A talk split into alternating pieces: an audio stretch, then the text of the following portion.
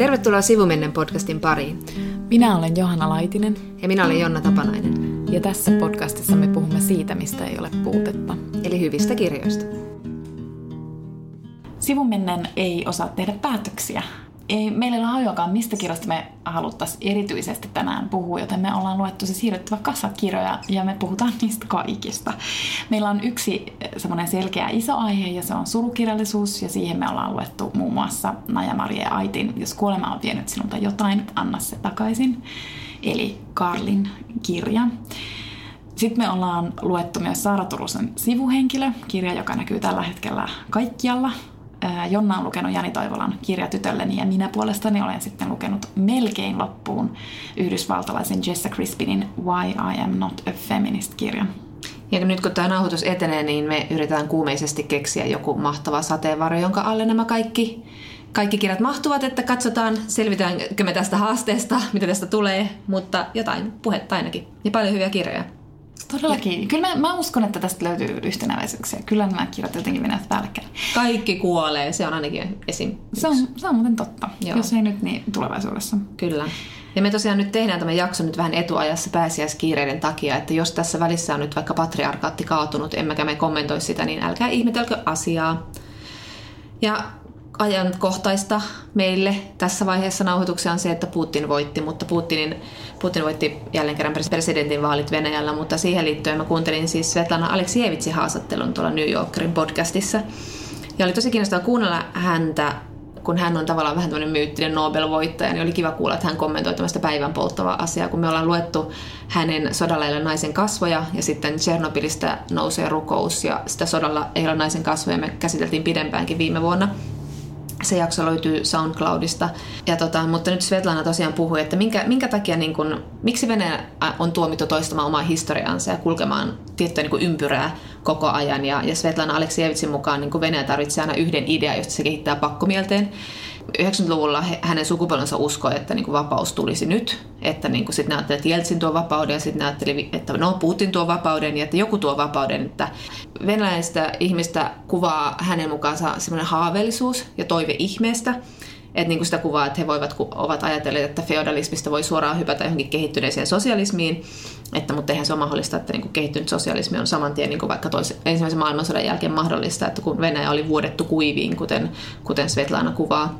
Kun sitten 90-luvulla hänen sukupolvensa, niin he puhuivat hirveästi tästä demokratiasta ja vapaudesta ja muusta, mutta ihmiset oli aika hiljaa, mutta sitten löytyi mies, johon voi taas kiinnittyä ja kiinnittää kaikki toiveensa ja toiveet ihmeestä, eli tuhansien naamioiden Putin, ja joka pelaa demokratialla ja sillä, ja puhuu siitä, että kuinka Venäjä tarvitsee suuren Venäjän, niin että meitä solvataan ja tekee ulkovalloista heidän vihollisiaan. Et kun Jeltsinin aikaan Amerikka oli Venäjän paras ystävä suurin piirtein, niin nyt sitten siitä on tullut taas niin kuin suurin vihollinen, niin kuin myös Euroopasta. Ja silloin ihmiset sitten alkoivat puhua, kun Putin alkoi viljellä tällaista retoriikkaa, että Svetlanan mukaan ihmiset eivät olleet valmiita niin kuin tyylin Gorbatšoviin, joka 90-luvulla oli viemässä eteenpäin aikamoista vallankumousta Venäjällä. Mulle tulee tästä mieleen, kun mä kävin Dogpointissa katsomassa The Reagan Shown. Ja se kertoi siis niin kuin Reaganin valtakaudesta tämmöisen niin kuin mediahallinnan näkökulmasta, että vaikka niin kuin televisio tuli tämmöiseksi valtamediaksi jo 60-luvulla, mutta sitten politiikassa Reagan oli ensimmäinen, joka oikeasti niin kuin tosi taitavasti käytti sitä mediaa hyväkseen. Yeah. Mutta se dokkari oli tosi paljastava, koska siis sen niin kuin pohjainen ajatus, kun sieltä leffasta lähti, niin sitten vaan ajatteli silleen, että se Reagan oli ihan pelle. Siis, se oli niin, sillä ei ollut mitään substanssiosaamista, se vältteli itse asiassa mediaa. Sen takia se halusi sinne Valkoiseen taloon oman tämmöisen mediakaartin, koska sillä tavalla se pystyi kontrolloimaan sitä viestiä, joka sieltä talosta lähti ulospäin. Mutta aina kun talon ulkopuolelle media kysyi siltä jotain, niin sitten se aina esitti, että se ei vaikka kuule kysymystä. Tai...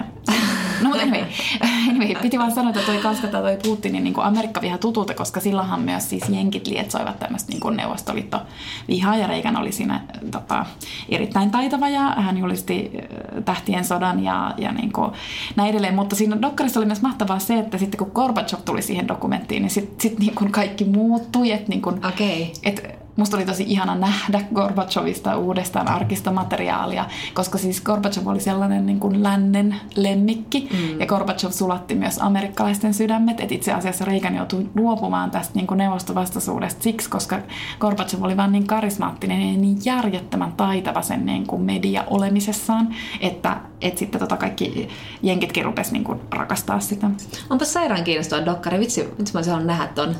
Joo, ja siis niin, tavallaan se ei ehkä dokumenttina ollut hirveän hyvä, mutta siis se oli silmiä avaa. Niin, se oli kuitenkin silmiä avaa. Ja sitten siitä tuli just semmoinen olo, että muistaa, että miten itsekin lapsena mä rakastin Gorbatšovia. Niin, sama juttu. Niin, mä tavallaan näin sen uudestaan, että mistä se johtuu, koska se oli niin taitava. Niin siis kiva tavallaan kuulla tuosta substanssia sille, koska sillä oli se mystinen semmoinen. No tietenkin lännessä ja totta kai hänestä uutisoitiin sille myötämielisesti, että Gorbatšov tekee tällaista ja tällaista, mutta että se oli hassua, että silloin niin kuin varhaisteininä oli ihan silleen, toi on hyvä tyyppi, koska silloinhan luokitteli todellakin niin kuin maita ja ihmisiä, politiikkaa, hyvä, paha, aika silleen niin kuin yhtenäiskulttuurin armoilla oli ja sen mukaan niitä luokitteluja teki, mutta siis se oli hassua, että niin kuin lapsena fanit tietenkin epämääräisesti sitä, että se on hyvä ukkeli.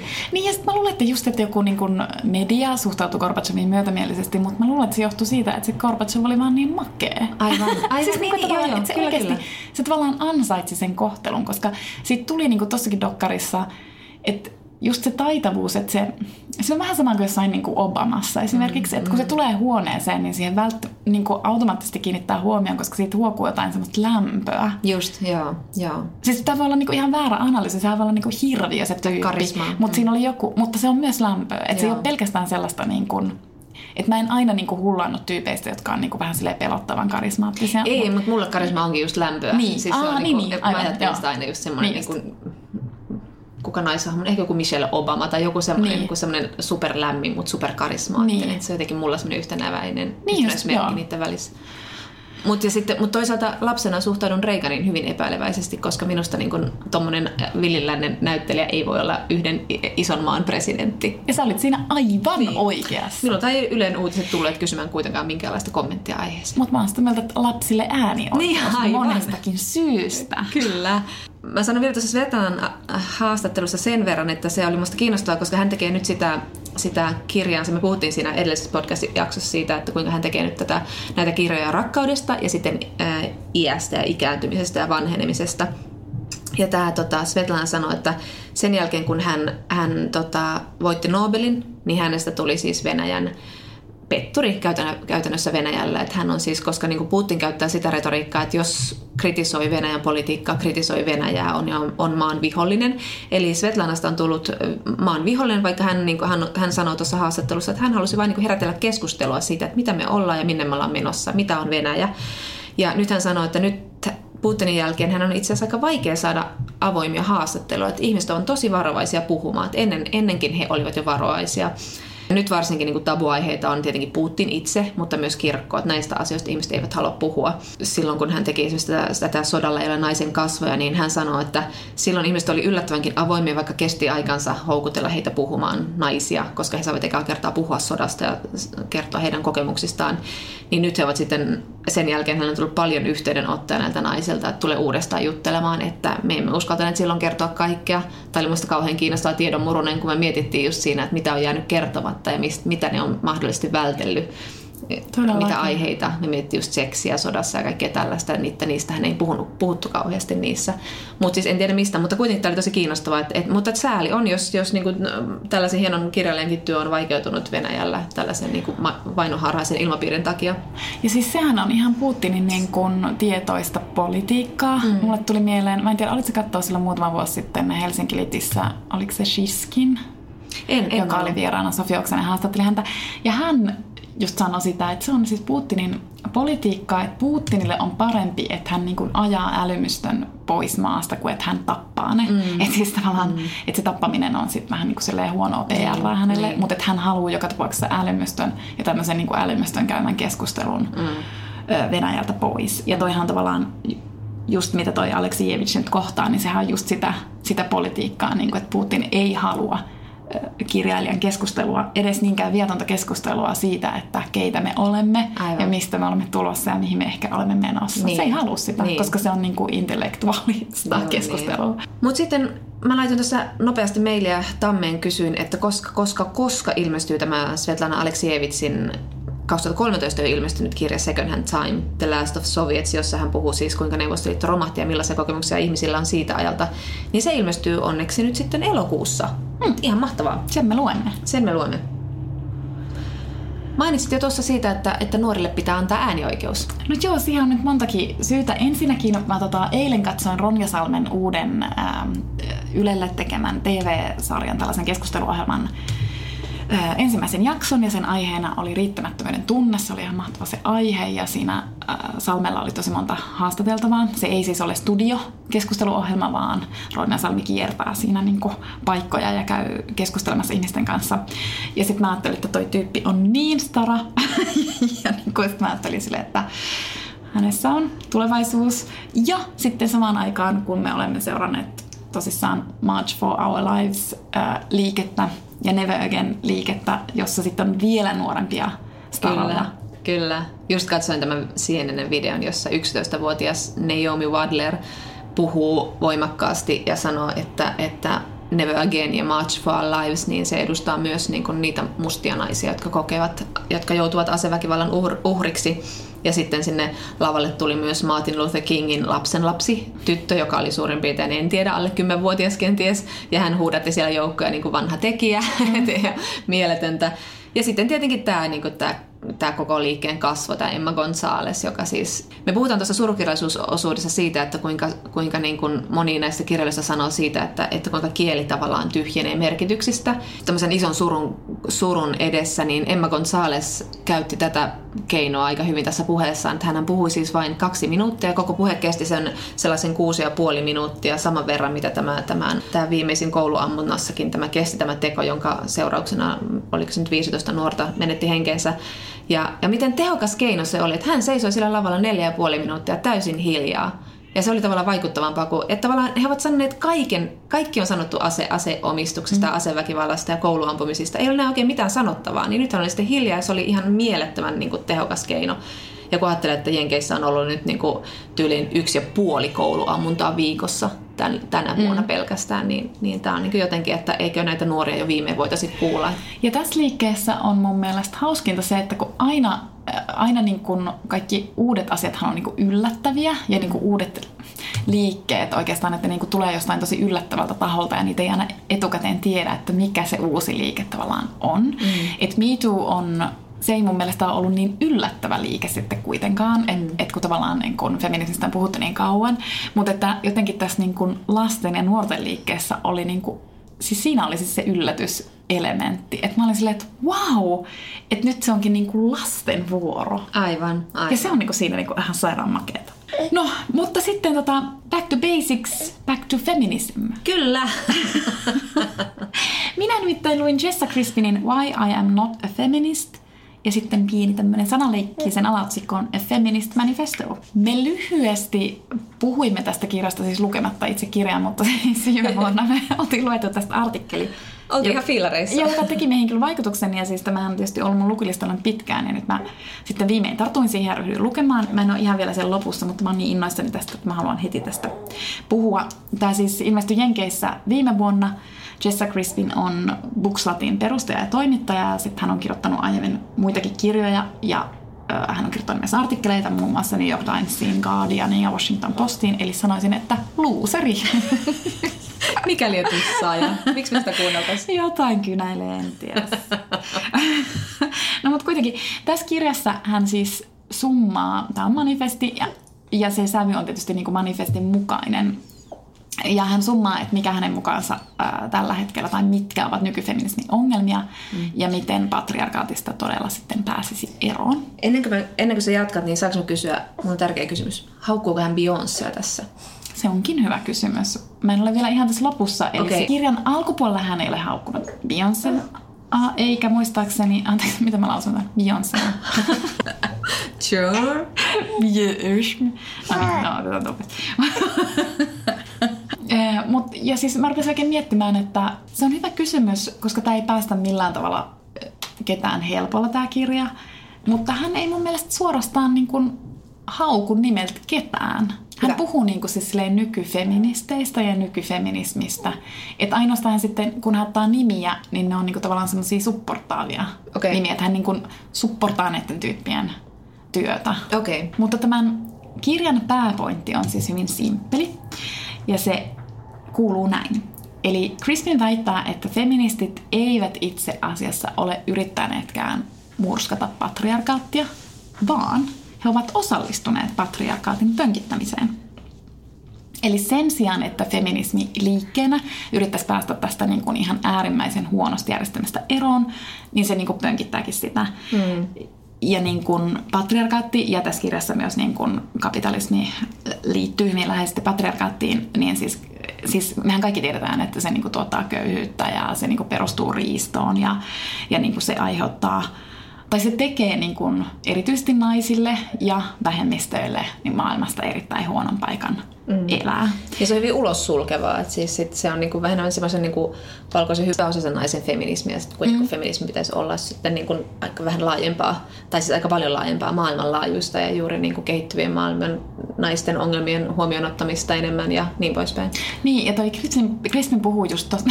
Mikä mulla on sanoa mitään nimiä? Mut siis Crispin? Eikö sä matkit vaan koko ajan, kun mä sanon väärin jonkun nimen? Okei, mä lopetan. Jessa. No mutta Jessa Crispin puhuu just tosta, että sit se vaatii sille, että jos sinä kutsut itsesi feministiksi, niin sit se ei riitä, että sulla on joku feministi teepaita, vaan että sun pitää oikeasti miettiä, että mitä vaikutuksia sinun teoillasi on muihin ihmisiin, ja erityisesti mitä vaikutuksia sinun teoillasi on ihmisiin, jotka on erilaisia kuin sinä. Tässähän tarkoittaa kyllä siis niin kuin naisia, mutta että sinä ja minä esimerkiksi, että meidän pitäisi niin kuin miettiä, että meidän valinnat, miten ne vaikuttaa muihin kuin valkoisiin naisiin, esimerkiksi muihin kuin meihin, jotka asumme länsimaissa ja niin edelleen. Ja sitten tavallaan, tätä oli siis niin kuin ihan hirveä lukea tätä kirjaa, koska se kirjoittaa kauhean suoraan, että epämukava totuus. Niin, että sulla on jo kaikki faktat. Että ei me tarvita enää lisää tietoa sillä tavalla, että mitä kaikkea niin kuin patriarkaatti ja kapitalismi, minkälaista epätoivoa se tuottaa. Että sä tiedät jo sen, mitä epätoivoa se tuottaa. Eli älä niin kuin selitä, että jos sä menet ostamaan sen jonkun alennusteepainan jonkun pitkän inhoittavan työpäivän päätteeksi, niin älä selitä silleen, että no en tiedä, että mistä, mikähän tämän alkuperä on, varmaan joku tosi eettisesti tuotettu teepaita, joka maksaa 20 € vaikka. Sille, että ei ole, se ei voi olla eettisesti tuotettu, kun se on niin halpa. Että sä tiedät, niin kuin, että se on riistot tuotettu ja niin kuin, jos sä ostat sen, niin älä kutsu itsesi feministiksi. Ja sitten, mä oon aina itse henkilöstö innohon, tai siis tavallaan mä ymmärrän sen, se on siis tärkeää laskea, että paljonko naisia on politiikassa mukana ja paljonko on naisia on vaikka niin kuin toimitusjohtajana, ja tehdään näitä listauksia. Politiikassa pitää olla mukana, mutta let's face it, valtavalla jossain ihan muualla kuin politiikassa monissa maissa. Että niin kuin esimerkiksi Mary Beard sanoi tästä siinä Women and Power-kirjassaan, että se ei välttämättä kerro yhtään mitään, että montako naista on vaikka esimerkiksi niin kuin, Ruanda on tosi edistyksellinen maa nykyisin, mutta siellä on naisia tosi iso osa eduskunnasta, tai siis politiikassa on tosi paljon naisia verrattaisi vaikka niin kuin Englantiin, mutta se voi olla jo vaikka, niin kuin, valtahan on nykyään aika paljon jollain niin kuin Silicon Valleyn näillä isoilla firmoilla, että se on alkanut siirtyä myös niin kuin kansallisvaltiolta näille isoille pörssiyhtiöille. Mutta siis tavallaan sitten Crispinilla on tohonkin siis aika raju vastaus, että tavallaan on siis tärkeää, että naiset pyrkivät kohti vallanpaikkoja, ja se on semmoista niin kuin tasa-arvopolitiikkaa, mutta jos haluaa tehdä feminististä politiikkaa, niin silloin sun pitäisi yrittää käyttää sitä valtaa niin kuin oikeasti feministisellä tavalla.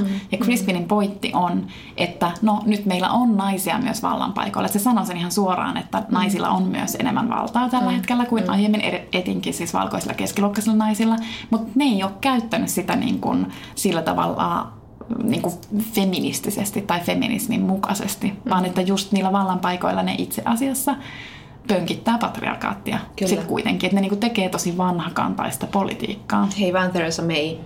Niin, ja sitten että Crispin sanoo myös ihan suoraan sen, että tällä hetkellä just niin kuin patriarkaatissa niin myös naiset voi hyötyä niin kuin patriarkaatista, koska on siis naisia, jotka on niin kuin tosi rahakkaissa ammateissa ja niillä on tosi valtaa. Se yksittäinen nainen hyötyy siitä, mutta se, että onko se niin kuin yhteisöllisesti naisille hyvä, kaikkialla maailmassa, niin se vastaus on ei. Mm. Ja sitten tämän Crispinin toinen pointti on se, että koska niin kun, patriarkaatin arvoja on niin kun siis raha ja valta ja menestys, ja myös naiset mittaa niin kun tavallaan sitä omaa onnistumistaan näillä mittareilla. Mm. Ja Crispin on sitä mieltä, että niistä pitäisi niin kun luopua. Että jos haluaa tehdä feministisen vallankumouksen, niin hänelle se tarkoittaa sitä, että niin kun nämä arvot hylätään ja sitten tilalle otetaan niin kuin tämmöisiä aika perinteisiä arvoja, eli siis niin kuin rakkautta, hoivaa, huolenpitoa ja yhteisöllisyyttä. Et kyllähän niin kuin feministit on puhunut aiempinakin vuosikymmeninä just siitä, että miksi meillä niin kuin meidän vahvimmat arvot on tämmöisiä aika miestapaisia ja maskuliinisia arvoja. Mm. Mutta tämä Crispin kyllä niin kuin pitkästä aikaa mun mielestä aika painokkaasti puhuu niiden sellaisten niin kuin naistapaisten tai feminististen arvojen puolesta. Että sen takia tämä kirja on mun mielestä niin kuin tosi kiinnostava. Aivan. No, tuohon tavallaan nyt tässä yritän epätoivoisesti koota näitä meidän kaikkia lukemamme kirjoja yhteen, niin tietyllä tavalla tuohon liittyy Jani Toivolan kirjatytölleni. VS on kustantava kirja, jonka mä luin tuossa nyt, ja siinä tavallaan puhutaan just tästä hoivasta ja siitä, että on tärkeää puhua, esimerkiksi miesten on tärkeää avata suunsa siitä, että miten he vaikka kaipaavat lasta tai muuta lapsen kaipusta, että se olisi vaan niin kuin naisten keskustelu, kun nämä perheaiheethan on politiikassakin niin usein ne on sitten naisten aiheita, joista naiset puhuu, ja sitten Jani Toivola on nyt avannut sitten suunsa, ja kun hän haluaisi, että perhekäsitys olisi laajempi, epäperinteisempi, mutta hän sanoo myös siitä, että homomiehenä hän ehkä niin kuin sitten, hän on pitänytkin olla avoimempi erilaisille tavoille olla vanhempi, että hänet on heitetty sinne ulkokehälle jo heti alussa. Mutta tämä oli jännä kirja, koska mä en oikein odottanut tästä mitään. Tämä oli myös kirja, joka tuli somessa ja Instassa tosi paljon esille ja sitä kehuttiin kauheasti. Ja sitten mä ajattelin, että mä tartun tähän. Mä en tiedä, miksi mä odotin jotenkin niinku semmoista sentimentaalista pläjäystä vanhemmuudesta, että en mä jaksa sellaisia lukea. Ja kun mä kuuntelin tämän vielä Jani Toivolan lukemana, niin tästä tuli vielä henkilökohtaisempi. Et suosittelen tosi paljon kuuntelemaan tämän kirjan. Hän siis tosiaan niin hän puhuu siitä, että miten vanhemmuudesta voisi kirjoittaa vähän toisenlaisen tarinan, että sitä pikkulapsiarjesta voisi myös nauttia eikä vaan selviytyä siitä, miten tosiaan sitä perhekäsitystä voisi laajentaa, että kun meillä on kuitenkin Suomessa niin tämmöinen vakkiutunut ajatus ydinperheestä niin kuin muuallakin maailmassa, ja muun muassa Bell Hooks on kirjoittanut siitä, että niin kuin se patriarkaatin käsitys ydinperheestä voi olla lapselle itse asiassa aika vahingollinen, että jos siellä on niin perheenpää on vahingollinen, niin siinä ei ole semmoista isoa rinkiä aikuisia tukemassa sen lapsen kehitystä ja kasvua, että se tarvitsisi kuitenkin rakkautta niin kuin hyvin monelta aikuiselta ja saada semmoisen olon, että maailma on turvallinen paikka. Hän haluaa purkaa sukupuolen roolia myös tällä kirjalla ja puhua niin kuin miehen, millaista on olla niin kuin musta homo yksinhuoltaja, kun hänen äitinsä oli sitten aikoinaan 80-luvulla mustan lapsen yksinhuoltaja, että miten niin kuin aika on muuttunut. Ja toki hän tunnustaa myös etuoikeutensa, että sanoo, että miehenä hän ei myös suhtauduta eri tavalla vanhempana, että ollaan silleen, että vau, upeasti sä vedät ja vau, mutta totta kai sitten se, että on musta ja on homo, niin se tuo taas sitten omia tämmöisiä, niin kuin, että hän on hirveästi joutunut miettimään, että mikä on luonnollista, mikä on luonnollinen perhe ja mikä on epäluonnollista tässä hänen tavassaan rakentaa perhe. Ja hän on hyvin rehellinen tässä on niin viehättävä, että hän on hyvin rehellinen. Hän sanoo, että hän on aina ollut ihminen, joka niin on pelännyt aggressioita ja pelännyt konflikteja. Ja sitten yhtäkkiä tämä pieni tyttö tuo hänessä esiin aggressiot ja niin kauhean vihan. Mm. Että hän ei kaunistele sitä vanhemmuutta yhtään, mikä on kaikille vanhemmille tosi freesaavaa. Että mitä enemmän sitä sanotaan, niitä ikäviä tunteita, mitä vanhemmuus herättää, niin sen paremmin kaikki voi. Ja se on myöskin tämän Toivolan viesti tässä. Ja sitten hän puhui myös siitä, että kuinka hän sairastui burnouttiin silloin, kun tämä lapsi oli 3-vuotias ja pelkäsi tosissaan sen vanhemmuutensa ja heidän perhe-elämänsä puolesta ja jäikin sitten toipumaan muutamaksi kuukaudeksi.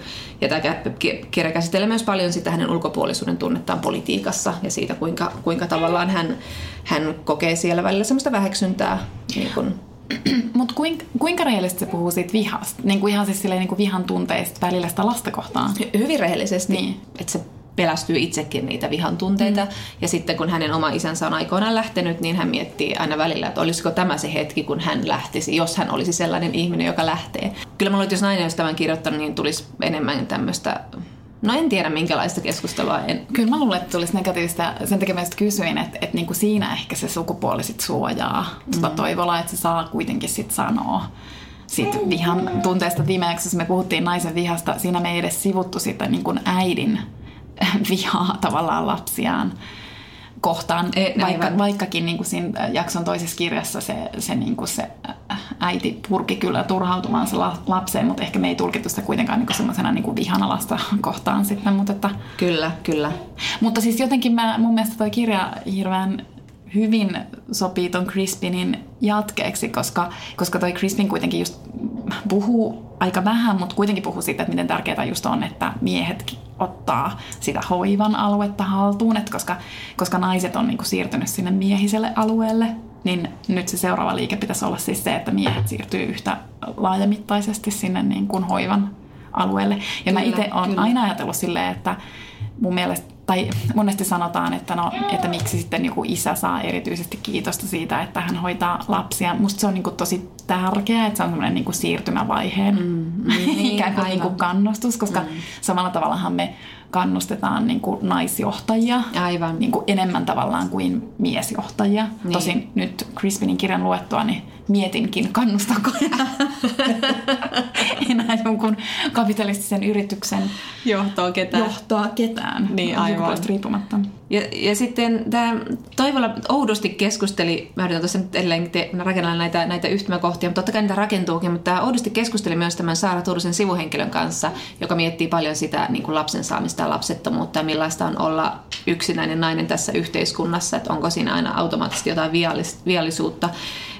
Että kun sit siinä oli tavallaan semmoisia ajatuksia, että niinku perheet on aika tämmöisiä omahyväisiä, tämmöisiä niinku tosi tiiviitä ja muut ulos sulkevia yksikköjä, kun ne on kuitenkin aika sellaisia haparoivia entiteettiä, ainakin mikä on niinku oma käsitys. Ja mitä enemmän saa vahvistusta ulkopuolelta, niin sitä paremmin voivia. Kaikki olemme niissä perheissä. Mutta tietenkin ehkä tämä yhteiskunta rakentaa semmoisia vastakkainasetteluja, mä ainakin olen varma. Musta oli kiva lukea tänään Hesarin uutinen siitä, että niin on tutkittu nyt viimeinkin sateenkaariperheiden lasten hyvinvointia. Siinä oli todettiin, että ne on niin kuin, niiden vahvuutena on niin kuin onnelliset parisuhteet ja laajat ystäväverkot, mutta ulkopuolisten asenteet ja välit isovanhempiin ei välttämättä ole niin hyvässä kunnossa kuin normiydinperheillä. Että varsinkin isiin voi olla hyvinkin etäiset suhteet, mutta että ehkä niin kuin sitten kun on pakko, niin sitten se perheen käsitys muuttuu ja laajenee ja siihen otetaan ystävät mukaan. Mutta sitten ehkä niinku tämmöiset perushetero-ydinperheet niin on sitten sen perhekäsityksen vankeja, että sitä ei edes osata laajentaa, ei osata kutsua niitä muita ihmisiä siihen mukaan eri tavalla. Niin kuin tämä Jani Toivola puhui tässä siitä, että viikonloput on semmoisia niinku perheiden pyhiä aikoja. Mm. Silloin perhe sulkeutuu siihen oman perheensä sisään. Toki siinä on taustalla sekin, että viikot on kiireisiä, ei ole aikaa tehdä mitään. Että sitten on viimeinkin aikaa olla, mutta sitten ne saattaa olla hyvin semmoisia, että nyt on meidän perheaikaa, älä tule tunkeudu tähän meidän perheen pyhään viikonloppuun. Niin musta se oli hyvä semmoinen aika tunnistettava hetki. Niin, että on se. Tuli mieleen, että kun toi Crispin just kirjoitti siitä, että miten, niinku, koska hän peräänkuuluttaa niinku aika hauskalla tavalla just niinku perinteisiä arvoja, niin sitten hän kirjoitti just siitä, että miten niinku aiemmin niinku oltiin suvun ja heimon parissa, mutta sitten siitä tavallaan otettiin askel tai irrottauduttiin niin kuin askelella siitä ja perustettiin perhe, joka pystyi olemaan vähän niin kuin laajennettu perhekin, mutta sitten seuraava askel siitä oli niin kuin ydinperhe ja 1900-lukuhan on tämmöistä niin kuin ydinperheen aikaa ja nyt oikeastaan sitten 1900-luvun loppu ja 2000-luvun alku, niin sitten me ollaan otettu askel vielä niin kuin radikaalimpaan suuntaan, eli nyt me niin kuin puhutaan niin kuin yksilöistä ja niin kuin, että tämä on niin kuin tosi, tosi individualistista aikaa ja se on kyllä niin kuin et jotenkin mä mietin tuolla Saara Turusen kirjan päähenkilöä, ja siis tätä kirjailijaa, joka käy tämmöistä niinku vuoden kiertoa siinä läpi, että hän on niinku tavallaan tämmöisen niinku individualistisen yhteiskunnan uhri mun mielestä. Joo, koska jotenkin hän kyllä jää aika lailla eristyksiin, osittain omista valinnoista johtuen, mutta aivan osittain ehkä myös siksi, että se maailma niinku ohjaa häntä tekemään sellaisia aivan valintoja. Että vähän niin kuin, että tällaisia valintoja kuuluu tehdä. Että sit jos sä oot niin kuin tietyn ikäinen, vaikka sulle ei ole sit vaikka parisuhdetta tai lasta, niin silti sun on pakko muuttaa johonkin omaan asuntoon, jonka isä sulle ostaa. Miksi sä et sit muuttaisi johonkin kommuuniin tai johonkin? Niin kuin, jos sulla olisi vaikka niin kuin joku yhteisö. Että niin kuin jotenkin tässä on niin kuin tosi pysäyttäviä ja semmoisia niin kuin surullisiakin hetkiä, kun tämä päähenkilö istuu siellä sen ilmeisesti jopa liian isossa siinä huoneistossa, että eihän se edes käytä sitä. Niin siinä on yksi huone liikaa, jos joku vain pelkkä koukku katossa. Niin. Hei, mutta Saara Turusesta pari sanaa. Eli hän on siis teatterin tekijä. Hän on muun muassa käsikirjoittanut ja ohjannut Tavallisen Aaveen, joka oli Kuuteatterissa erittäin, erittäin suosittu näytelmä. Ja hänen esikoiskirjansa Rakkauden hirviö voitti Helsingin Sanomien kirjallisuuspalkinnon vuonna 2015, joka myönnetään siis parhaalle esikoiskirjalle Helsingin Sanomien raadin mukaan. Ja tämä kirja kertoo kirjailijasta, jonka esikoiskirja valmistuu ja sitten se kirja voittaa arvostetun kirjallisuuspalkinnon. Ja se siis kertoo niin kuin kustannusmaailmasta, se kertoo myös niin kuin kirjailijan elämästä ja se kertoo jotenkin niin kuin siitä, että mitä ihminen tavoittelee ja sitten tavallaan siitä ristiriidasta, että täyttyykö jotenkin onni ja tuleeko elämästä parempaa, kun sitten saavuttaa niitä tavoitteitaan. Tulee nähdyksi. No, tämä sivuhenkilö nimensä mukaisesti tämä päähenkilö tuntee olevansa sekä omassa elämässään vähän sivussa, eli ystävät pariutuu, saavat lapsia, sisarukset pariutuvat, saavat lapsia, ja sitten hän tuntee olevansa kirjailijana sivussa, että hän pohtii paljon sitä kirjailijuutta, että hänellä se kirjailijuus on siinä kirjoittamisessa ja kaikki muu on poseerausta, mutta tämä nykyisinhän kirjallisuus vaatii hirveästi sitä poseeraamista, ja siinä tämä päähenkilö oli hirveän hyvä, eikä koista roolia kauhean mukavaksi. Ja sitten hän tuntee olevansa sivussa tästä yhteiskunnasta, joka on niin tavallaan rakentunut tämmöiseen naisvihaan, jonka tämä päähenkilö on hyvin sisäistänytkin. Eli hän väittää tässä, että kaikki naiset vihaavat itseään jollain tavalla, jonka kyllä allekirjoitan. Ja tämä on kyllä herättänyt tämä väite myös monissa reaktioita, että en minä ainakaan mitään itseäni vihaa ja hyvä niin, mutta kyllä mä väitän, että on aika jaettu tunne ja se tulee ilmi hyvin hienovaraisin tavoin naisen elämässä, se sisäistetty naisviha. Niin. Ja tässä oli tietysti tässä ollaan koko ajan tämän päähenkilön pään sisässä, eli sun pitää sä sitten luot kyllä tähän päähenkilöön siis suhteen. Yeah. Ja hän tarkkailee tosi paljon, hän tarkkailee sekä muita, mutta sitten hän tarkkailee hyvin, hyvin paljon itseään. Koko ajan tavallaan ulkopuolelta katsoo ja arvostelee itseään. Ja ehkä just toi sisäistetty naisviha näkyy siinä, että yleensäkään ne arviot hänestä itsestään ei ole kauhean mairittelevia. Mm-hmm. Ja tässä tulee ilmi, kuinka tämä päähenkilö on jo lapsena oppinut käsityksen omasta sukupuolestaan tänä ilottomampana vaihtoehtona. Tyttöys ei ole kivaa, on tämä päähenkilö ajatellut. Ja sitten just toi tollainen inho itseä kohtaan ja siis oikeastaan myös omaa sukupuolta kohtaan, niin se, että samaan aikaan mä tietysti olen sitä mieltä, että sitä pitää kuvata ja silloin kun kuvataan vaikka naisen inhoa itseään kohtaan, niin ei välttämättä tarvitse psykologisoida sitä päähenkilöä, vaan pikemminkin siinä siis kuvataan tämän maailman inhoa naisia kohtaan. Mm. Et sen takia me naiset ollaan niin järjettömän kriittisiä itsellemme, koska me olemme fiksuja ihmisiä ja me tarkkailemme muuta maailmaa ja sitten me tavallaan otetaan se maailman kuva itsestämme itsellemme. Mutta silti mä mietin tätä lukiessa, että mä jäin kaipaamaan siis tähän kuitenkin jotain ja mä en oikein osaa määritellä, että mitä se oli. Et olisiko se ollut sitten vielä jotain pidemmälle vietyä analyysiä, vaikka se tapahtuisikin sen päähenkilön pään sisässä tai tämä on hyvin tietoisesti kärjistetty kirja, mikä on hyvä asia, mutta et olisiko sen pitänyt kärjistää vielä enemmän. Et mä en missään nimessä tarkoita sitä, että tämän pitäisi olla joku voimistava. Et kaikkien kirjojen pitää olla voimistavia tarinoita naisista, eli että naisten täytyy aina rakastaa itseään. Mutta jotenkin mulle tuli tätä lukiessa mieleen siis Kathleen Moran, jota mä olin katsomassa monta vuotta sitten Tukholmassa. Hän oli siellä haastateltavana yhdessä teatterissa. Ja sitten hänellä oli haastattelija, joka sitten kysyi Kathleen Moranilta, että sä et ikinä arvostele itseäsi. Että sulla on hirveän näkyvä ja aktiivinen Twitter-profiili ja sä puhut paljon ja sä kirjoitat paljon ja ikinä sulta ei pääse suusta eikä missään teksteissäkään tietenkään ole sanaakaan kritiikkiä itseään kohtaan. Ja sitten Kathleen Moran sanoi, että niin, koska minä en inhoa itseäni. Niin. Ja sitten se haastattelija sanoi sille, että mä en usko sinua. Mm. Että se sanoo vähän samaa, mitä tuon Saara Turusen päähenkilö, että kaikki naiset inhoavat itseään, just siksi, koska me elämme patriarkaatissa. Ja sit Moran oli silleen, että minä en inhoa itseäni. Ja sitten se haastattelija sanoi uudestaan, että sun on pakko inhota itseäsi, koska sä elät patriarkaatissa. Ja sitten Moran sanoi niin, että minun valintani on, että mä en ikinä arvostele itseäni julkisesti, koska siis sanat ovat tekoja. Ja silloin mä vaan osallistun siihen sellaiseen naisvihan. Sehän on ihan tavallaan täysin vastakohtainen taktiikka kuin mitä tässä Turusen kirjassa sitten taas on. Että tavallaan toi Turusen kirja tavallaan kuvaa sellaista sisäistettyä naisvihaa ja sitten Moran taas taistelee sitä vastaan kieltäytymällä. Ehkä se vaihe vielä pitää käydä tässä meidän keskustelussa, että puhutaan tuosta sisäisestä naisvihasta, koska se on myöskin selvästi aika, sitä ei moni usko vielä. Mä oon käynyt monen miehen kanssa tätä keskustelua, että miksi naista niin ikäviä toisilleen, silleen, no, back to basics. Ja sitten käytetään keskustelua, että, mutta mitä sä sanoit tuossa, että niin kun, et joo, tässä on jotkut kiteytykset on ehkä vähän niin kuin kuluneita tai niin kuin jotenkin niin kuin vaikka tällaiset, että miten sinkkuihmistä kohdellaan tai joku baby shower-kohtaus, mikä tässä on, niin jotenkin ajattelee, että ei me nyt enää olla tolleen, mutta sitten toisaalta tämä on puhutellut tosi monia ihmisiä, että tätä keskustelua vielä tavallaan käyty, että ne pitää vielä sanoa ja pitää vielä, että tällaista se sitten on, kun on keskiluokkainen nainen, joka elää yksin. Että sun täytyy hirveästi selitellä sitä, miksi. Ja sitten tietenkin sitä, miten sua kohdellaan taiteentekijänä, että sitä tässä nyt paljon käsitellään tyyliin, että sä menet kirjamessuilla tätä päähenkilöltä kysytään niin kuin tämän kirjan oma elämäkerrallisuudesta tai siitä, että minkä takia tämä päähenkilö tässä miehien perässä juoksee ja mitä tämä tämmöinen on. Ja sitten taas vastaavasti mieheltä kysytään jostain niin kuin tarkoituksettomuuden tunteesta ja Schopenhauerista tyyliin. Että tällaisia kärjistyksiä tässä on, jotka niin kuin varmasti pitää paikkansa monella tavoin.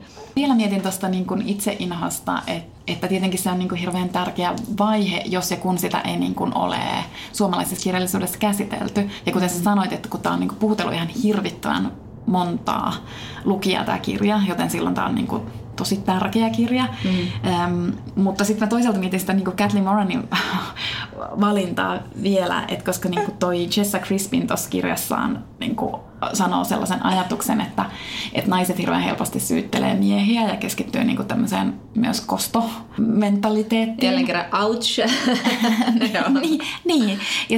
Ja siis hän sanoi, että häntä ei siis periaatteessa kiinnosta yhtään se, että niin kuin miesten näkökulmasta että naiset siihen syyllistyy, mutta hän on huolissaan siitä, että silloin se naisten energia menee pelkästään siihen, siihen, että me keskityttäisiin niinku tekemään tästä maailmasta jotenkin niinku parempaa paikkaa. Ja sen takia mä niinku mietin, että okei, että sille on paikkansa sille niinku semmoiselle sisäistetyn naisinhon puheelle tai siihen keskittyvälle kirjalle, mutta sitten tietysti me myös tarvitaan sitä, että sit pitää mennä niinku eteenpäin. Tuli mieleen taas tämä Anna Paavilaisen Play Rape-näytelmä, jossa hän julisti, kuinka hän on niin kyllästynyt tähän kullinhajuiseen paskaan. Ja Saara Turusen teesi on taas, että hän on kyllästynyt tähän vanhojen kalsareiden hajuun. Just nämä huvittavia tämä kohta, missä hän miettii, että jos hän olisi mies, niin se miehyys sopisi hänelle hyvin, että hän olisi tämmöinen mies, joka kirjoittaa ja vaimo laittaa ruokaa ja sitten jos hänen vaimonsa ei tätä tekisi, niin silloin tämän tyttären omat vanhemmat pahoittelisi hänen tyttärensä saamattomuutta, teidän tyttärensä saamattomuutta, että emme tiedä mitä teimme väärin, he sanoisivat. Mutta jos vaimoni olisi perinteinen, kotitöitä pätevästi hoitava nainen, ei kukaan sanoisi mitään, kaikki söisivät hyvällä ruokahalulla vaimoni valmistaman päivällisen ja samalla he tuntisivat omitusta rauhaa ja tuttuuden tunnet, sillä mitään ristiriitaa ei olisi. Ja sitten kun mä luin tota, niin mut tuli vain mieleen Doris Lessing ja Kultainen muistikirja, että ei tässä nyt hirveän pitkällä olla päästy näissä keskusteluissa, että Johanna Hold Your Horse, siis kun tässä Kultaisessa muistikirjassa tämä hänen päähenkilönsä puhuu siitä, että kuinka niin kuin tämä nimeää sen tavallaan perheen emänän sairaudeksi, että sen niin kuin naisen katkeruus sitä epäoikeudenmukaisuutta kohtaan, että joka päivä naiset on huolehtivat tämmöistä mitättömistä pikkuasioista, että on naiset ja sihteerit ja rakastajat ja sairaanhoitajat ja äidit ja tyttäret, jotka sitten hoitavat asioita, jotta miehet voivat keskittyä tärkeimpiin asioihin. Että tämä asiahan istuu aika tiukassa tässä meidänkin yhteiskunnassa edelleen. Niin, ja oikeastaan niin kun, kyllä mekin ollaan sitä sanottu, että Suomi on siis machokulttuuri. Ja kyllä se niin kun tiivistyy tässä Turusen kirjassa ihan hirvittävän hyvin. Että tämä on niin kun, tämä sivuhenkilö on mun mielestä niin kun summaus 2000-luvun macho Suomesta. Kyllä. Ja sitten tässä on paljon sellaisia pieniä detaljeja, missä niin kun just, että niinpä, että mekin me puhuttiin just tässä Mary Beardia koskevassa jaksossa siitä, että kuinka niin kun meidän pitäisi jotenkin naisena yrittää aina kuulostaa, puhua hitaammin, matalammalta, yrittää omaksua semmoista miehen retoriikkaa, miehen tyyliä puhua, ollaksemme vakuuttavia. Niin tässähän niin kuin tämmöisessä sivulauseessa Turunen yhtäkkiä sanoo siitä, että kuinka niin kuin hän puhuu liian kiihkeästi ja liian neuroottisesti ja hillittömästi juuri sillä tavalla, kun hän niin kuin aina yrittää vältellä puhumasta. Mä haluan vielä sanoa sen, että tässä oli ihan valtava imu tässä kirjassa. Jos haluaa lukea kirjan yhdeltä istumalta yhden illan tai päivän aikana vaikka, niin tässä on sitten sellainen kirja.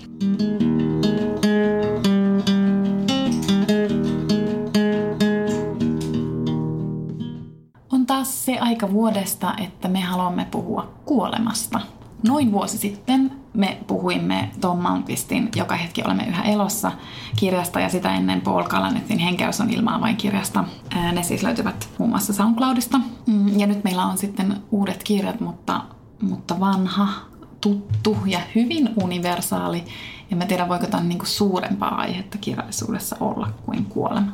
Me olemme lukeneet tanskalaisen Naja Marie Aidtin Jos kuolema on vienyt sinulta jotain, anna se takaisin Karlin kirjan. Sen on suomentanut Katriina Huttunen ja erinomaisesti onkin suomentanut. Ja sen on kustantanut S&S. Tämä kirja on ilmestynyt tanskaksi viime vuonna. Se on palkittu kirja. Ait on kirjailija ja runoilija ja hänen runoilijoitunsa kyllä näkyy tässä kirjassa, että tämä yhdistää niin kuin hyvin runollista otetta. Sitten tämä yhdistää realistista sairaalakerrontaa. Tässä on kuolemaa koskevia otteita muilta kirjailijoilta ja vaikka mitä muuta. Tämä kirja kertoo siis tämän Aidin pojan kuolemasta. Hänen poikansa siis kuoli 25-vuotiaana ja tätä kirjaa lukiessa sitten pikkuhiljaa paljastuu, että millä tavalla hän kuoli. Ja se tapa on hyvin hirvittävä ja me palaamme siihen pian. Sitten me olemme myös tämän vuoden puolella lukeneet Max Porterin Surulla on sulkapeitekirjan, jonka on suomentanut Irmeli Ruuska ja kustantanut Gummerus. Ja tässä taas katsotaan semmoista perhettä, jossa on isä ja kaksi poikaa. Tämän perheen äiti on juuri kuollut ja sitten tänne perheen ovelle eräänä päivänä sieltä kuuluu koputus ja sinne siellä oven takana istuu varis. Ja tässä kirjassa tämä varis symboloi sitten surua ja sitten se on myös niin kuin tämän perheen auttaja tässä toipumisessa. Eli tämä on sitten tämmöinen niin kuin, aika niin kuin maaginen kirja.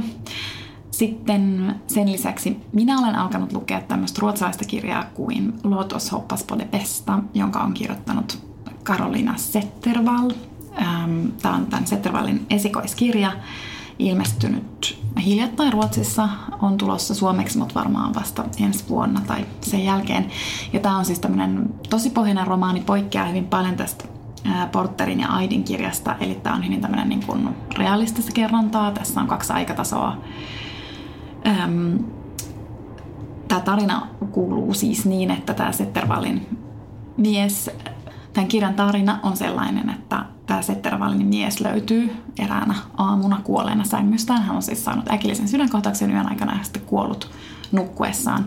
Ja tässä kirjassa tämä Settervall sitten kertoo elämästä pariskunnan lapsen kanssa ja se käsittelee siis niin kuin surua, sitten se käsittelee niin kuin syyllisyyden tunteita kuoleman jälkeen. Mutta sitten toinen aikataso tässä on tämän Settervallin ja tämän hänen miehensä rakkaustarina.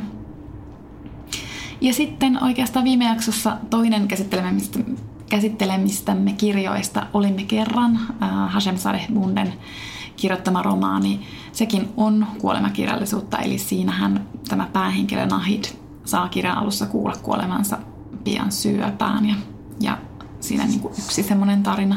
Juonne on tämä niinku kuolemaan valmistautuminen tai jotenkin sen niinku asian käsitteleminen ennen omaa kuolemaa. Joo, ja mä tuossa alussa, kun puhuttiin tuosta Emma Gonzalezista ja Never Again-liikkeestä ja siitä hänen puheestaan, niin jossa hän käytti hiljaisuutta tehokiinana ja siitä, kuinka surukirjallisuudessa nämä kaikki kirjoittajat usein sanovat, että kieli tyhjenee merkityksestä ja kieli kulkee surupuussa ja on niinku mahdoton kirjoittaakin.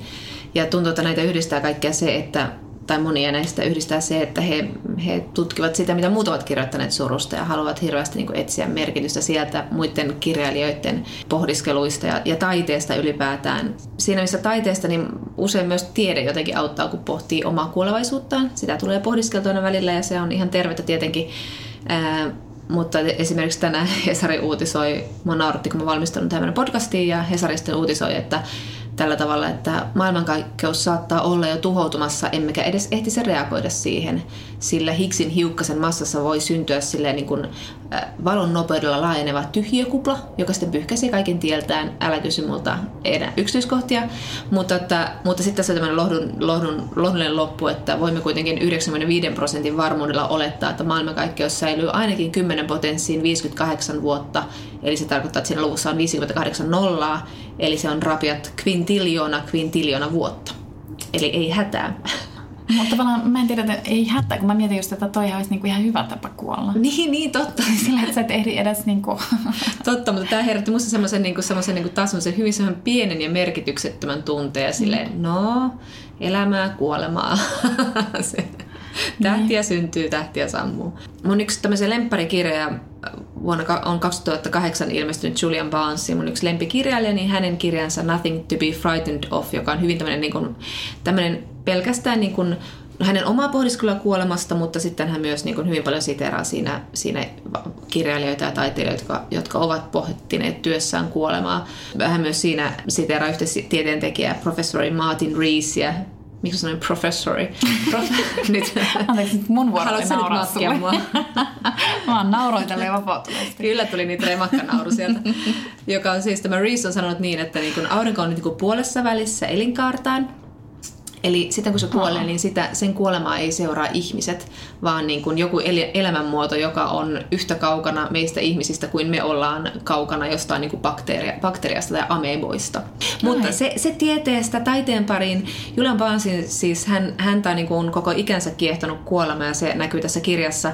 Ja hän sanoo, että hän on aina ajatellut, että niin kuin kuolemaa pitää pohtia, koska niin kuin se tuo tavallaan mielekkyyden elämään, että ei ole tavallaan niin kuin, sä voit nauttia viinistä ja ruusuista, kun sä tiedät, että se on rajattua se mahdollisuus nauttia niistä, että täytyy aina tavallaan tiedostaa se kuoleman läsnäolo. Ja sen hän on aina tehnyt. Hän niin kuin puhuu tässä esimerkiksi siitä, että kuinka kun on ateisti tai ei ole kuullut kirkkoon tai uskonto ei voi tuoda sulle sitä semmoista niin kuin lohtua tai tarkoituksellisuutta, että joku merkitys tässä nyt minunkin elämälläni on, niin että mitä sitten tekee sellainen ihminen ja millaista on sekulaarissa maailmassa, niin hänelle sitten taas niin kuin se taide voi olla se, joka kertoo sen totuuden. Ja se totuus voi niinku tavallaan valaista ja kohottaa ihmisiä ja toimia. Vähän niin kuin joskus sulla on puhuttukin, olla vähän semmoinen kirkon ja uskonnon korvike. Ehkä Knauskoodkin puhuu tästä aiheesta. Tämä ajatus ehkä näkyy tässä surukirjallisuudessa tosiaan, jossa puhutaan paljon sitten taiteesta ja taiteilijoista ja kirjailijoista. Ja sitten tässä oli vielä yksi tämmöinen sitaatti, jonka mä haluan sanoa Jules Renardilta, joka on sanonut, että "It is when faced with death that we turn more bookish." Eli kirjallisuus ja runous voi meitä lohduttaa ja auttaa näissä ajatuksissa. Se on kyllä, ajatuksen? Todellakin tunnistan. Et musta tuntuu, että mulle ehkä parasta kirjallisuutta sit kuitenkin on niinku kuoleman ymmärtämisessä. Ja silloin tietysti kun puhutaan kuolemasta, niin samalla puhutaan elämästä. Sehän on niinku tosi jännä asia, että ne niinku on täysin erottamattomat. Mutta niinku, kyllä mä tosi usein käännyn sit niinku runouden puoleen, koska musta tuntuu, että mikään muu kirjallisuuden muoto ei niinku voi lohduttaa, etenkin jos hakee lohtua. Mutta sitten ehkä myös ymmärrystä, että mä ollaan ehkä aiemminkin mainittu, että ainakin mä oon hirveän kiinnostunut kuolemakirjallisuudesta. Ja sitten mä jotenkin mietin, että miksi mä sit oon niin kauhean kiinnostunut. Mutta kai se on vaan silleen, että haluaa ymmärtää sitä niin kuin tavallaan kaiken päättymistä. Koska mun mielestä niin kuin hurjin ajatus kuolemassa on kuitenkin ehkä se, että lakkaa olemasta. Se on vaan niin kuin jotenkin, niin kuin, se on jotenkin tosi hurjaa, mutta ehkä sitä hurjempi ajatus on siis se, että on olemassa. Niin. Mutta että jopa sen niin kuin olemisen lakkaaminen on ymmärrettävämpää, mutta siis se, että niin kuin on ylipäänsä olemassa on tietysti niin kuin vielä suurempi kysymys, mutta me emme keskustelekaan siitä tänään. No ei, sä mainitsit tuossa, että Max Porterin Surulla on sulkapeite. Se oli siinä mielessä hauska kirja, hauska, että ehkä niin kuin... Mutta se on hauska kirja. Nimenomaan, että se on hauska kirja kuolemasta.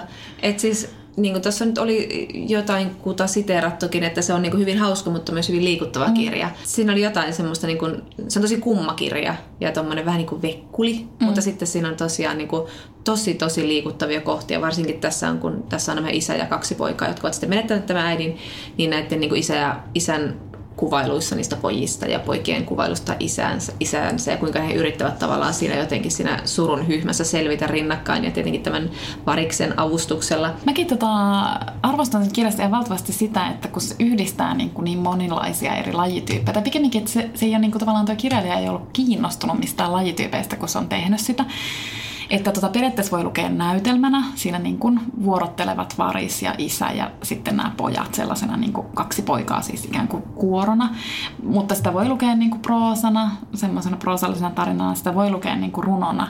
Ja se oli mun mielestä siinä tosi hauskaa. Ja sitten mä jotenkin niin kuin ajattelin, että siinä varmasti niin kuin kirjailija, koska ottaa kuitenkin vaikean aiheen käsittelyyn, että vaikka kuten sanottu, että suru ja kuolema kiinnostaa meitä kaikkia väkisinkin, mutta sitten kuka osaa käsitellä sitä jotenkin sellaisella tavalla, että siinä on jotain uutta ja että siinä oikeasti jotain syvyyttä ja että siinä oikeasti niin kuin tavallaan tuntuu se suru ja se kuolema, niin voimme sanoa, että ei todellakaan kaikki, niin sitten mä jotenkin niin ajattelin, että tuossa oli niin hienoa se, että sitten yrittää käsitellä sitä mahdottoman niin kuin vaikeaa aihetta jotenkin tosi kokeellisesti ja tosi taiteellisesti. Toihan on niin kuin taidetta toi kirja. Kyllä. Ja sitten jos miettii just niin kuin vaikka kuolemaa, että tosi moni ihminen hautajaisissahan saatetaan siis niin kuin nauraa. Ja sitten ihmisillä on aina tarve kommentoida sitä jotenkin. Niin kuin tavallaan, että se ajatellaan, että se ei niin kuin just liity siihen tilanteeseen, vaikka se ennen kaikkea itse asiassa just varmasti niin kuin liittyy. Ja sitten toi kirja oikeastaan niin kuin osoittaa sen, että millä tavalla niin kuin nauru voi ollakin välinen niin kuin kyllä, ja sitten tuossa surua. Naja Marie Aidtin kirjassakin, niin hän, kun he ovat kaikki siellä shokin keskellä tämän pojan kuolemasta, niin sitten he jotenkin menevät ulos pohtimaan asiaa, niin sitten joku nauraa ja he ihmettelee, kuinka me voimme nauraa, mutta kuitenkin joku nauraa. Että se on semmoinen selviytymiskeino. Porterin kirja tietenkään ei ole, tai mistä minä tiedän, mutta näissä on moni kirja, mistä me ollaan puhuttu, niin kuin Tom Manquistin kirja, Paul Kalanithin kirja. Nämä on tämmöisiä omakohtaisia kokemuksia surusta, ja sitten esimerkiksi Tom Malmqvist kirjoitti aika nopealla aikavälillä tuon kirjansa avovaimonsa kuoleman jälkeen, ja siinä on semmoinen niin kuin kliininen shokin tuntu. Mutta Naja Marie Aidt oli musta siinä poikkeuksena, että hän niin osasi kuvata sitä, miltä suru tuntuu. Se niin puhuu sitä, kuinka kaikki romahtaa ruumiissani, ja mulla ei nyt tässä ole sen tarkemmin sitaatteja, mutta hän osaa niin kuin kuvata sitä, miten ruumiillinen ja kehollinen kokemus se suru on. Et ei ole mitään ajatuksia, on vaan niin kuin se suru, joka huuhtaisee kaiken muun altaan, niin kuin ruumiin ja ajatukset ja pään ja puheen ja kaiken. Et on vaan niin hirveä suru. Ja muistan silloin, kun me joskus viimeksi puhuttiin kuolemakirjallisuudesta, niin sä puhuit siitä, oliko se nyt Jenni Dinski vai kuka sanoi sitä, että ei se oli tämä Carolina, joka puhui siitä, että kuolema on pimeyttä. Tai mustaa. Kuolema on mustaa, niin sitten tässä on Aitin. Niin, se oli siis Caroline Ringskog Ferradan oli, joka pitää Liv Strömqvistin kanssa podcastia. Kyllä, ruotsalainen kirjailija. Sori. Niin tässä tämä Aitin mies sitten sanoo sitä, että kuinka niin kuin minä olen pimeydessä. Ja tämä kirja on semmoinen, että kun tätä jos jotain on vaikea lukea, koska tämä poika on kuollut niin hirveällä tavalla, mutta koska tällä Aidtilla on niin hienon, kiihkeän, runollinen tyyli, että siis se on tosi ruumillinen kokemus tämän kirjan lukeminen. Ja mua jotenkin vähän pelotti lukea tätä. Ehkä se, että kun on jotenkin tässä herkässä tilassa, mutta siis jotenkin tämmöinen, kun kuolemassa on se jotenkin pelottavaa, että sitä aina ajattelee, että jos mä ajattelen sitä, niin kutsunko mä sitä luokseni, niin mun aisti lukee jotenkin pojan kuolemassa tässä. Sitten mun piti lukea aika pienissä paloissa, että mä tuli ihan semmoinen niin ahdistus tästä kirjasta, mutta siis kyllä tämä tulee varmasti kaikille, koska tämä on niin kuin todella siis surullinen kirja. Niin, ja siis tosi järkyttävä kirja, että siis että mulla ei ole lapsia eikä mulla ole niinku poikia, mutta mä mietin, että jos mulla olisi, niin mä luulen, että mä olisin kyllä kans niinku ollut vielä ahdistuneempi tätä lukiessa. Siis tässä tämä Aidin poika siis kuoli, kuten sanottua, hirveällä tavalla. Että siis hänellä oli tämmöinen huono trippi sienistä ja hän joutui psykoosiin sen tripin aikana ja sitten hän hyppäsi sen psykoosin niinku alaisena 5. kerroksesta katuun ja hän tietysti niin kuin ruhjoutui siinä tiputuksessa tai hypyssä ja hän joutui teho-osastolle ja sitten hänet julistettiin aivokuolleeksi. Tämäkin osittain sijoittuu sitten niin kuin sinne sairaalaan. Ja mulle ehkä, mä en niin kuin tiedä, että tämä on ehkä niin kuin mun maku. Mä yleensä tykkään sellaisista niin kuin teksteistä, jotka on aika suoran kertovia. Että mä en ole välttämättä minkään niin kuin hirvittävän niin kuin kuvailun ystävä, vaan mä tykkään aika niin kuin kertovasta tekstistä. Ja sen takia mulle tässä kirjassa itse asiassa vahvimpia jaksoja oli just ne sairaalakuvaukset, jossa se niin kuin tavallaan teki sellaisen irtioton siihen runoilijuuteen ja kertoi niin kuin aika suoraan, että mitä siellä sairaalassa tapahtuu silleen hyvin niin kuin kirkkaasti ja selkeästi. Ja silloin mä aina niin kuin oikein niistä mä niin kuin järkytyin, mutta mä en olisi pystynyt lukemaan kirjaa, joka olisi ollut pelkästään sitä. Että sitten niin kuin tavallaan ne siellä välissä olevat sellaiset niin kuin fragmentit, sellaiset irralliset ajatukset, sellaiset just niin kuin tunteen sanallistaminen, niin ne niin kuin tavallaan, vaikka nekin oli hirveän ahdistavaa luettavaa tietenkin, koska se ihminen siinä kuvaa niin kuin suruaan kaikilla mahdollisilla tavoilla, että mitä kaikkea se voi tarkoittaa, niin silti ne niin kuin oli mulle sitten tuossa kirjassa vähän niin kuin pakopaikkoja siitä tapahtumasta. Joo, niitä oli paljon niitä sitaatteja ja välillä tuntuu, että liiankin paljon, mutta se on totta, että se tarvii sen. Se olisi ollut aika vähän niin kuin tuolla Malmqvistilläkin, kun hänen romaaninsa alkaa, niin siinä on se pitkä ensimmäinen jakso pelkkää sairaalakuvausta ja se on tosi tehokas kuvaus, mutta se on tosi raskas ja sitten sen jälkeen se menee vähän eteenpäin se romaani eri tyyliseksi ja tietenkin siirtyi sieltä sairaalasta pois, mutta se oli tosi tarpeen, koska se oli liian paljon heti alkuun. Että tämä Aithan on runoilija, että se kyllä näkyy hänessä, että hän osaa tämän tekstin rytmin loistavasti, että nämä sairaalakuvaukset rakentuu tämä, mitä Karlille on tapahtunut ja kuinka sitten Karl julistetaan aivokuolleeksi, niin se tulee sille toisteisesti pitkin tätä kirjaa ja päättyy siihen, että hänet julistetaan aivokuolleeksi ja hän on kliinisesti siis kuollut. Ja se on tosi hieno ratkaisu tässä. Se on tosi tehokas tuo toisto. Joo, se on kyllä niin kuin ja sitten mä jotenkin niin ajattelen, että aika monelle meistä varmaan on tapahtunut elämässä jotain niin kuin järkyttävää, eli että on joutunut vähän niin kuin shokkiin ja niin kuin järkytykseen. Ja siis silleenhän ihminen itse asiassa toimii niin kuin shokissa ja just siinä tilanteessa, kun yrittää niin kuin päästä siitä shokista eteenpäin, että sä vaan niin kuin toistat niitä asioita. Eli koko ajan toistaa sitä, että, ei kun, että mitä tässä siis nyt tapahtuu. Ikään sitä, niin kuin sitä tapahtumaa vaan niin kuin kertaa, aina aloittaa alusta. Sitten menee eteenpäin, sitten taas palaa sinne alkuun, sitten menee ehkä taas vähän eteenpäin. Et se on niinku, toi ei voisi olla, niinku mulle tulisi tavallaan semmoinen olo, että tota ei kirjailija voisi keksiä. Siis kirjailija voi keksiä kaiken, mutta tavallaan noin niinku tarkkaa surunkuvausta ei voi keksiä ihminen, joka ei ole kokenut jotain tosi järkyttävää. Niin, toi on totta. Tässä on monia tämmöisiä ajatuksia myöskin siitä, että kuinka sureva ei tavallaan haluaisi tehdä surutyötä ja toipua, koska se tarkoittaa vähän niin kuin sitten, että se ne muistot ja se ihminen katoaa, että siinä niin kauan kun sitä suree, niin se ihminen on olemassa. Ja tämä Ait kuvaa tässä niin monella tavalla niin hienosti sitä, että niin kuin tavallaan se on koko ajan siinä pojan kuolemassa, koska se on se todellisuus nyt. Ja jos hän niin kuin siirtyy sitä eteenpäin, niin sitten se poika on tavallaan menneisyyttä.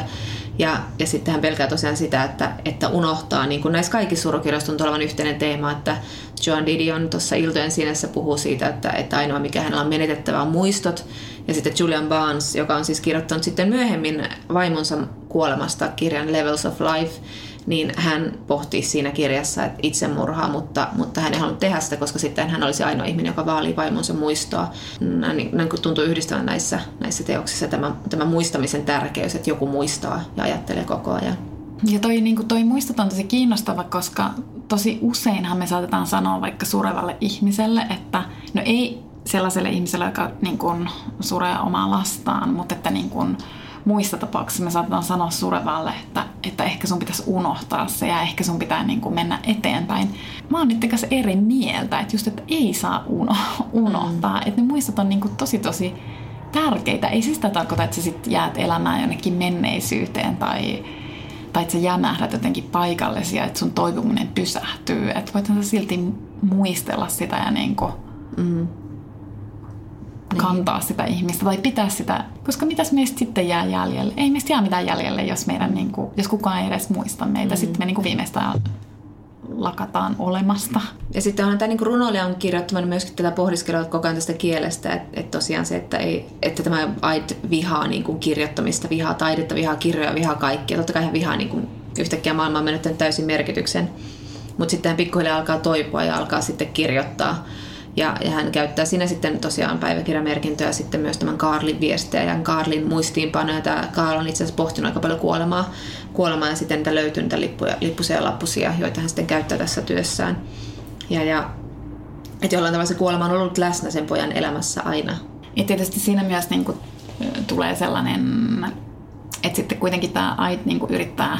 Sekin on niinku tapa yrittää ymmärtää sitä, että mitä on niinku tapahtunut. Sitten se tavallaan rupeaa tulkitsemaan sitä sen poikansa elämää, että oliko nämä niinku merkkejä. Aivan.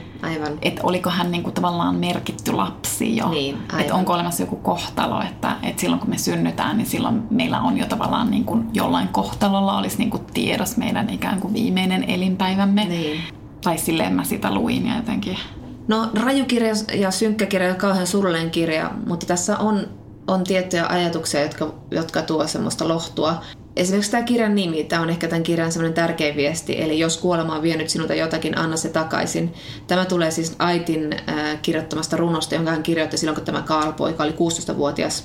Ja sen tavallaan sitä viestiä hän nyt sitten yrittää tässä surun jälkeisessä maailmassa noudattaa, eli sitä, että anna se rakkaus, mitä se edesmennyt on tuonut elämäänsä, niin anna se eteenpäin ja takaisin maailmaan. Et se on tosi kaunis ajatus tässä. Ja sitten mä nyt kuitenkin löydän tässä yhteyttä tänään puhumistamme kirjoista, koska tätä lukiessa mä mietin Crispiniä, koska se Crispin puhui siinä feministisessä manifestissään niin kuin niistä perinteistä, joista mä mainitsin aiemmin, mutta hän puhuu myös niin kuin rituaalien tärkeydestä, jotka on niin kuin tietysti niin kuin perinteiseen liittyviä. Ja itse asiassa tämä Aithan suoraan niin kuin toivoi ja hän niin kuin kaipasi rituaaleja sen Karlin kuoleman jälkeen.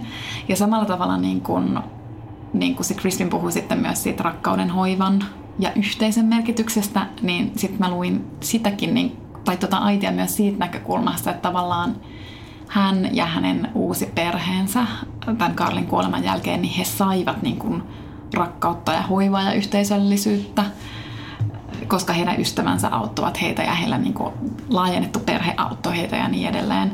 Ja siis se oli ihan siis kadehdittavan kaunis kuvaus, että siellä oli siis, siellä on niin kuin tyyliin 30-40 ihmistä, niillä on iso perhe, totta kai uusperheitä, mutta että siellä on jatkuvasti tämä Ait kirjoittaa, kuinka ystävät pitävät huolea, ystävät ravitsevat ja ystävät kuuntelevat, ystävät istuvat ja pitävät kädestä. Mm. Että niinku kuinka sitten niinku se ei ole pelkkä ydinperhe, joka käpertyy suruunsa, vaan että se on niinku ystävät kannattelee pinnan päällä. Niin. Ja sitten tavallaan, että jos puhuu siitä rakkaudesta ja hoivasta ja yhteisöllisyydestä, mitä se Crispin peräänkuulutti, niin sitten tuossa Porterinkin kirjassa niin kun sitähän on ja siinä on just sitä semmoista niin kun miehen hoivaa lapsiaan kohtaan. Kyllä. Ja niin kun, ja sitten tavallaan sellaista niin kuin ulkopuolista huolenpitoa sen variksen muodossa, että sehän on tietysti niin kuin symboliikkaa, mutta kuitenkin. No niin, meidän keväinen jakso, jossa käsittelemme aika monta kirjaa ja saitiin me jotenkin nivuttua yhteenkin. Kyllähän kirjallisuus aina keskustelee jollain tavalla keskenään. Mutta ensi kerralla me käsittelemme Suomen parasta kirjailijaa. Ciao!